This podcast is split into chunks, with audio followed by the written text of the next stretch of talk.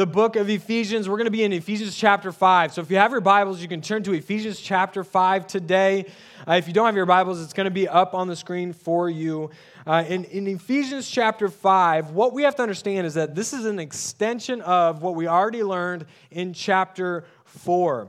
Remember, this is a letter. The book of Ephesians is a letter written by Paul to the church in Ephesus. There weren't chapters, there weren't verses. It was just a letter, okay? And so, what we've done, people have added these chapters and these verses to help us out, which is amazing. But what it does in our minds is that it kind of breaks it all up. But really, this is just one letter that flows pretty well.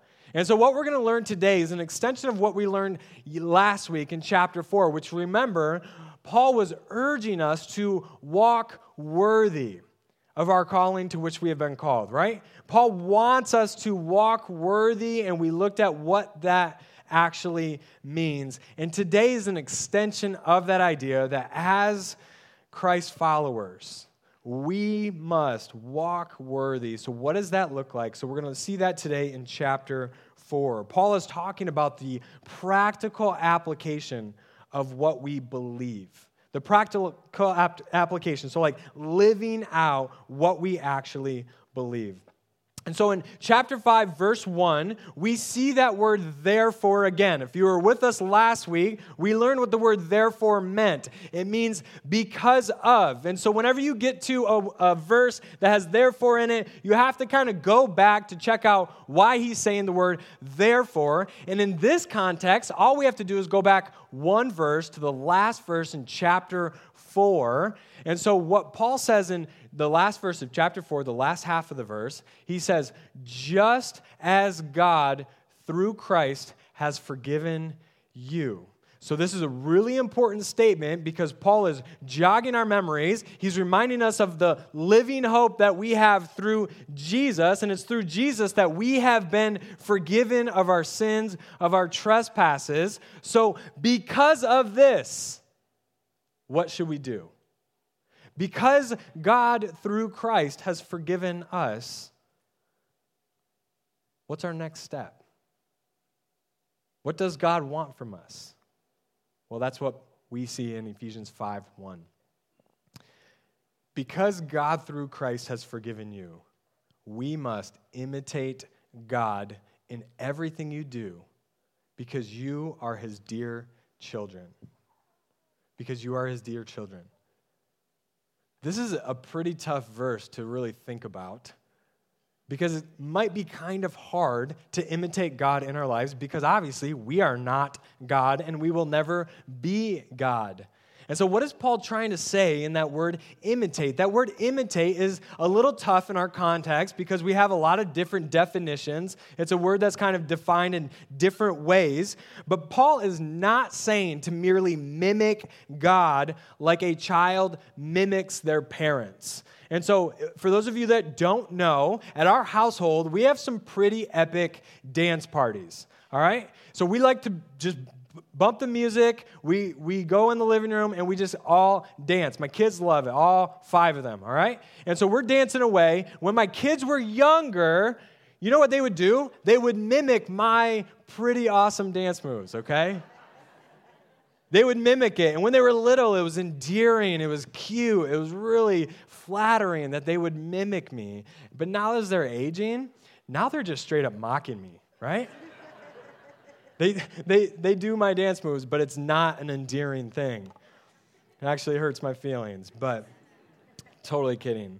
You see, that's, that's mimicking, okay? That's not what Paul's saying here in Ephesians 5 1. You know, want to know why? Because when my when my children mimic my dance move, they're trying to do that. That's not their normal behavior. And Paul does not want us to simply try harder as Christians because let me tell you, the gospel is never about us trying harder. The gospel is all about the good news of Jesus. Our salvation is all about what Jesus has already done for us. Okay? And so he's not saying pull up your bootstraps. He's not saying try your hardest to mimic God. Instead, he wants us to simply imitate God. So it goes deeper than this idea of mimicking. on a very deep level, He wants us to do something very specific. He wants us to follow in the footsteps that God has set before us through His Son Jesus. And He wants us to do this so that we can reflect Him in character and conduct because we're His children. Do you see that there? He wants us to imitate God. He wants us to follow in his footsteps. He wants us to reflect him, his character and conduct because we are his children. So instead of this idea of mimicking, I want you to picture a foot of snow outside on this 65 degree day. When I was a kid, my dad, our car was here and it was pretty far from the house. And so when there was a bunch of snow, I lived in Michigan, there was a bunch, bunch of snow. What he would do is he would go before us and he would make footprints in the snow, right? And as kids, then we're trying to jump in those footprints to get to the house so that we walk in the snow.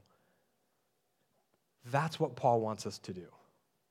Not to just try harder outside of our behavior. Paul says, imitate God, or in other words, walk in the footsteps that God has already set before us through his son, Jesus.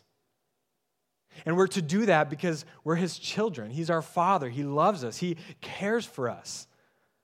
Right? In the Old Testament, we read that our names were graven on his hands, which means all of us, our faults, our failures, who we are, our personalities, everything about us, he knows and loves because we are his children.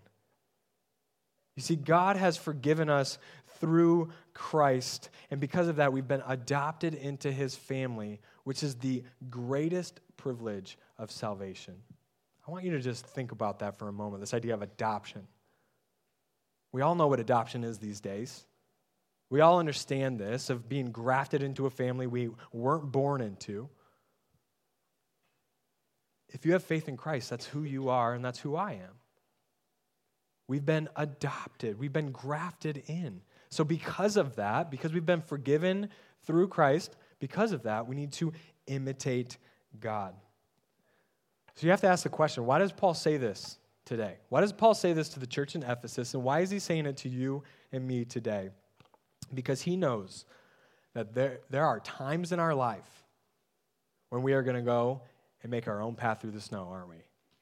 There are times in life when the example has been set before us through Christ, and yet, because of our natural sinful desires, we want to make our own path and walk in a different example, specifically the example of the world. Paul wants us to live up to the full potential that we are through Christ, or that we could be through Christ. And that's why he's reminding of this of this verse right here today. Imitate God in everything you do. In everything you do, because you are his children. So, chapter 5 is pretty amazing because he starts off with this verse, and then he gives us three ways in which we can imitate God. And so, the first way that we can imitate God today is we can live in love. We can live in love. Look at verse 2, Ephesians 5, verse 2. Live a life filled with love, following the example of Christ. There's your example again. The greatest example we will ever see, we will ever hear about, the ex- greatest example we have to embrace. He loved us and offered himself as a sacrifice for us, a pleasing aroma to God. And so Paul wants us to imitate God. And so the first way we can do that is by walking. I like how the ESV says it. It says walking in love. So the footprints that Jesus has set before us are these footprints of love, and we are to follow in them. Paul wants us to live a life filled of love. And that word love here, we know, is this idea of agape love, which is the highest form of love that you find in the scriptures. And agape love is this idea of unconditional love, which means no conditions. It's not a contract. Jesus didn't say, hey, as long as you do this, then I will love you. That's a condition. That's not the love of Christ. He's talking about agape love here, and we see the greatest example of this agape love is the sacrifice of Jesus for you and for me. That's the greatest example of love that we can ever see in our lives. How many of you are suckers for a good love story? Right? A lot of you, right? A lot of you are like, all right, that's me. Even some of you guys out there, you're watching those chick flicks. I know it, okay? I get it. You see, a lot of us are suckers for this. Why? Why does it hit us so deeply? Well, it's simple because our hearts yearn for that kind of love. Our hearts yearn for an unconditional love, a redemptive love. And yet, when we read scripture, we see time and time again that we have that redemptive love right at our hands through Jesus. And that's the type of love that God wants us to walk in. That's the example that Jesus has set before us. But you know what?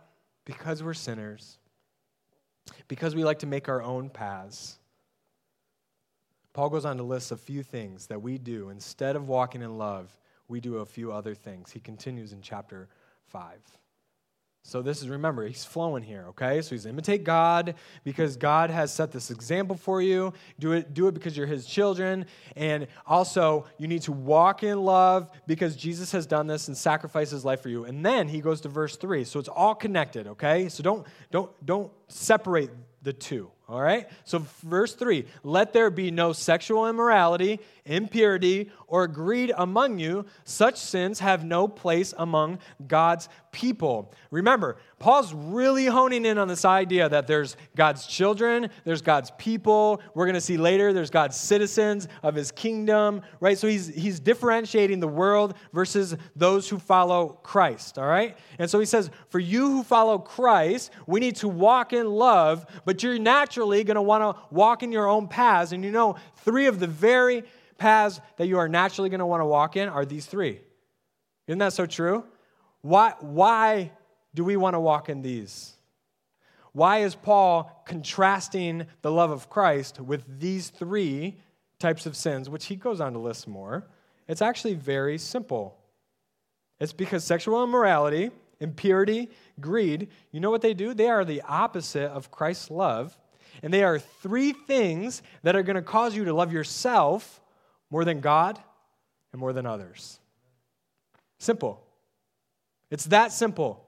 We have the example of Christ, He's set before us, and yet we want to take these paths in sexual immorality, impurity, greed. So, sexual immorality is anything outside of what Scripture lays out, impurity is filthiness, okay? And then greed is obviously wanting more than others, even when you don't have a need. Those are three things that become selfish love. And when you walk in those things, you're going to begin to love those things more than God and more than others. And we know the greatest commandment in the scriptures, the two greatest commandment is to what? Love God and love others.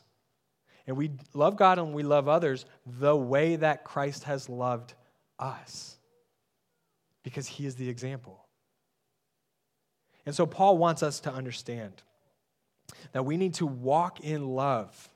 And yet, our natural bent is going to want to follow our own paths, to love ourselves more than we love God, than we love others. If you're sitting there and you're like, man, I'm doing really well, I don't struggle with any of those. First of all,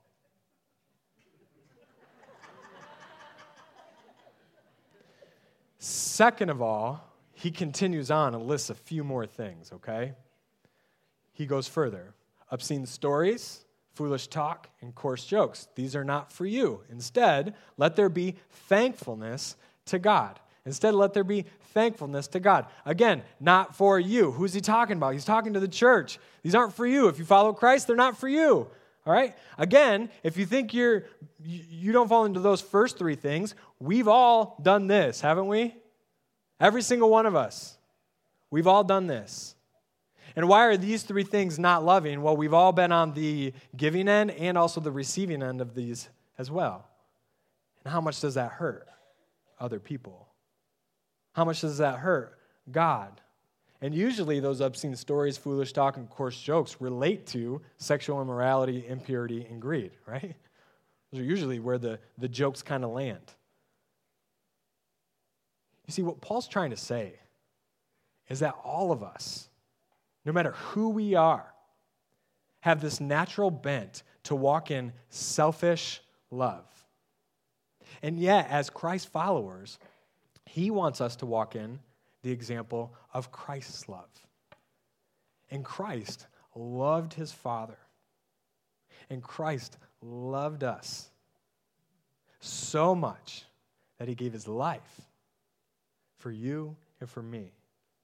And three days later, he resurrected in victory so that we may have eternal life. That's how much Jesus loves you. That's the example that we must follow in life. So we need to walk in love. So ask yourself the question Am I living in love? Am I living in love? Not the love that the world has set for us, the love that Christ has set for us. Are you walking in Jesus' footprints? The second thing we need to look at is Paul says, imitate God. We need to live in light. We need to live in light. Look at Ephesians 5, 6 through 8. Don't be fooled by those who try to excuse these sins, which, of course, we all try to excuse and justify our sins, don't we? Every single one of us, no matter where we, where we aim, we're all guilty of that. For the anger of God will fall on all who disobey him. Don't participate in the things these people do. For once you were full of darkness, but now you have light from the Lord, so live as people of the light. I love how Paul says this because elsewhere in Scripture, he says to avoid darkness or don't follow darkness, stuff like that. But here, he says, You were once full of darkness. Or in other words, you were dark. I was dark. Earlier in Ephesians, we read that we were dead in our trespasses and sins, right? So we were dark. The word darkness here symbolizes the realm of sin and death. So, what Paul is saying is that we were once full of sin and death, but because, because Christ has forgiven us, because he's offered himself as a sacrifice for us, we are now his children. And instead of being full of darkness, we are now full of light. I love what Colossians 1 12 through 14 says. It says, He has enabled you to share in the inheritance that belongs to His people. Again, there's that differentiation between the world and God's people who live in light, who live in the light. There's that phrase. For He has rescued us from the kingdom of darkness and transferred us into the kingdom of His dear Son, which uh, God is light, right? Jesus is light, who purchased our freedom and forgave our sins. When we confess our sins and we trust in Jesus as our Savior, Jesus transfers us from the kingdom of darkness and brings us into the kingdom of light. That word light here brings with it the idea of righteousness and life. And so when you contrast those two words, darkness and light, you have sin and death as a product of darkness, and then you have righteousness and life as a product of light. And so Jesus transfers us from that darkness to that light. Instead of being full of darkness, we are now full of light in this world. And so, what do we do when we become the light? What do we do? For the light within you produces only what is good, right, and true. Carefully determine what pleases the Lord. Take no part in the wor- worthless deeds of evil and darkness. Instead, expose them. I'm going to go back here. The, the Christian life is all about the fruit we produce. So remember, Ephesians chapter 1 through 3 is all about what to believe. Ephesians 4, 5, and 6 are all about how to live that out. And when you live that out, you produce fruit, the Bible calls it. And right there we see, for the light within you produces or it bears fruit. Well, what does it bear? When you live in the light, when you are full of light, it bears what is good, what is right, and what is true. How convicting is that in our lives? How often have we lived in such a way that's not good? How often have we made decisions in our life that are not right? And how often have we lied and told stuff that's not true? That's not what a Christian is supposed to produce. We are to produce the fruit of what is good, right, and true instead of what is evil. And that's what it talks about here the evil and darkness in, in this world. We need to produce the fruit of life, and then we need to expose the darkness. Have you ever been in a really dark room and you just have a little light? The light always overtakes the darkness, doesn't it? It always does. The darkness never wins over light. Do you get that?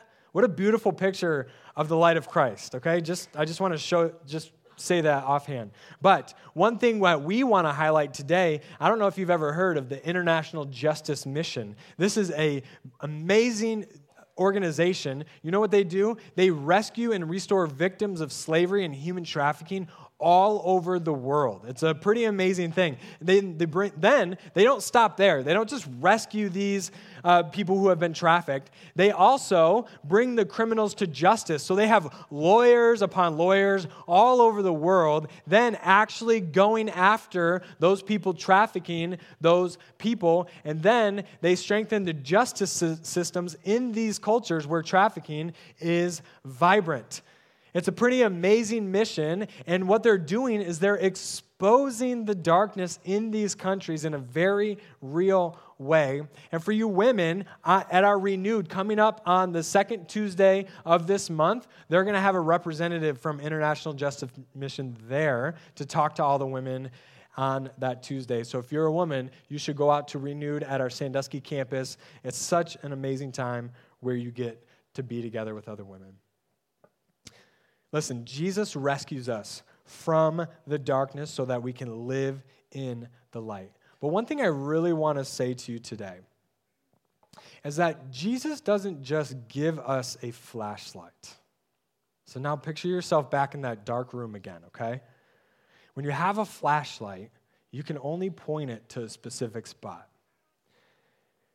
What the church has done really wrong for a long time is that we're just a bunch of Christians with flashlights pointing out other people's sins.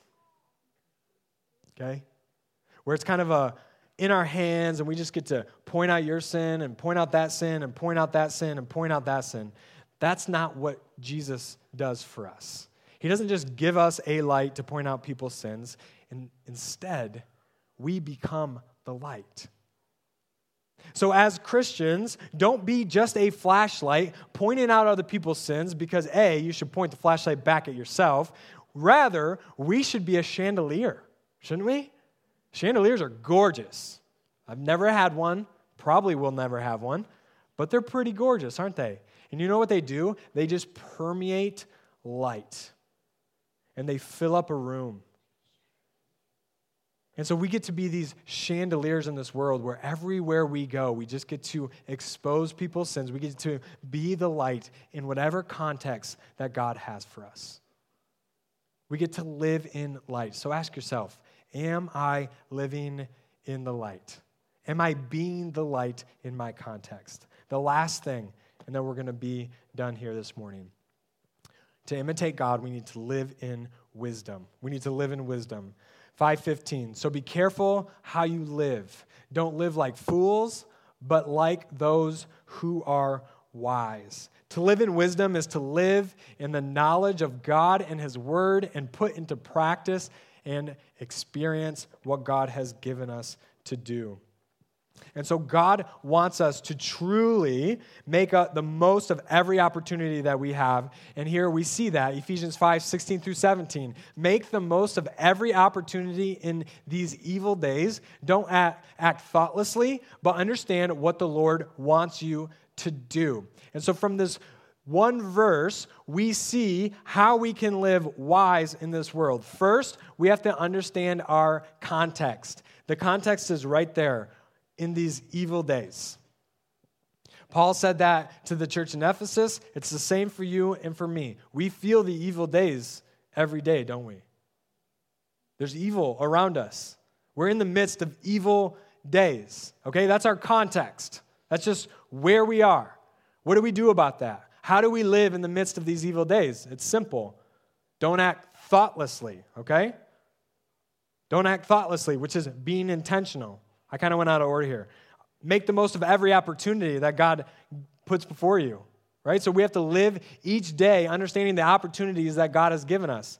Then we need to be intentional with that. Don't act thoughtlessly. And then the last thing is to understand our purpose, understand what the Lord wants you to do. So living in wisdom means to live with a clear heart and mind focused on our mission. We need to live in wisdom. But here's the deal you can't do that alone. You can't do that without God. 518 Don't be drunk with wine because that will ruin your life. Instead, be filled with the Holy Spirit. Paul's not making a statement on whether drinking is right or wrong. Okay? What he is saying to us today is that if you want to live in wisdom, you cannot allow worldly things to control you. Instead, you need to allow the Holy Spirit to control you. Do, do you see that? So, we're not going to get all legalistic here today, but we are going to highlight the idea that God has given us the Holy Spirit to prompt us, to move us, to help us walk in this life. And so, in order to live in wisdom, we need to allow the Holy Spirit to lead our lives because that's going to lead us to wisdom and gratitude. Into gratitude. And really, the outcome of when you let the Holy Spirit lead you, look what happens. We sing psalms and hymns and spiritual songs among yourselves and making music to the Lord in your hearts and give thanks for everything to God the Father in the name of our Lord Jesus Christ. The Spirit's going to move us in that direction instead of the other one. And so, as I close here today, ask yourself very simply, it's been laid out to you very plainly in the words of Ephesians. We need to imitate God, and we can do that by living in love, living in light, and living in wisdom. Are you doing that? And that path has already been set before us by Jesus, and all we need to do is to walk into his footsteps so that we can follow the path that He has laid out for you and for me. And you know what? We're going to we're going to veer off at times, aren't we? We're going to fall at times. We're not going to listen to the Spirit at times. But that's why grace is so powerful. Because Jesus is just going to help us back up and put us back on that path. And we're going to keep walking. And we're going to fall again. He's going to pick us back up and he's going to put us on that path. And we're going to keep walking. And so if you find yourself struggling with this today, you're like, that's a lot to ask of me. Listen, no, it's not. All you have to do is take that first step. And I'm telling you that God is going to lead you from there. The Spirit's going to move you from there, and He's going to keep working in your heart. And so don't give up. Don't wander off because you just think Jesus doesn't care about you. That is never true. Continue to run back to Him. Let's pray. God, we thank you so much for the example that you have set for us through your Son, Jesus. God, we thank you for your grace and your mercy along this road, along this journey of faith as we follow you. God, we are all going to fail. We all have failed. And so, God, continued to renew, renew those mercies every morning. Continue to put us back on that path so that we can follow in your footsteps. God, help us to cling to you in all we do because we know that you care for us. We know that you love us and you ultimately gave your life for us. So help us to imitate you in all we do. We pray this in your name. Amen.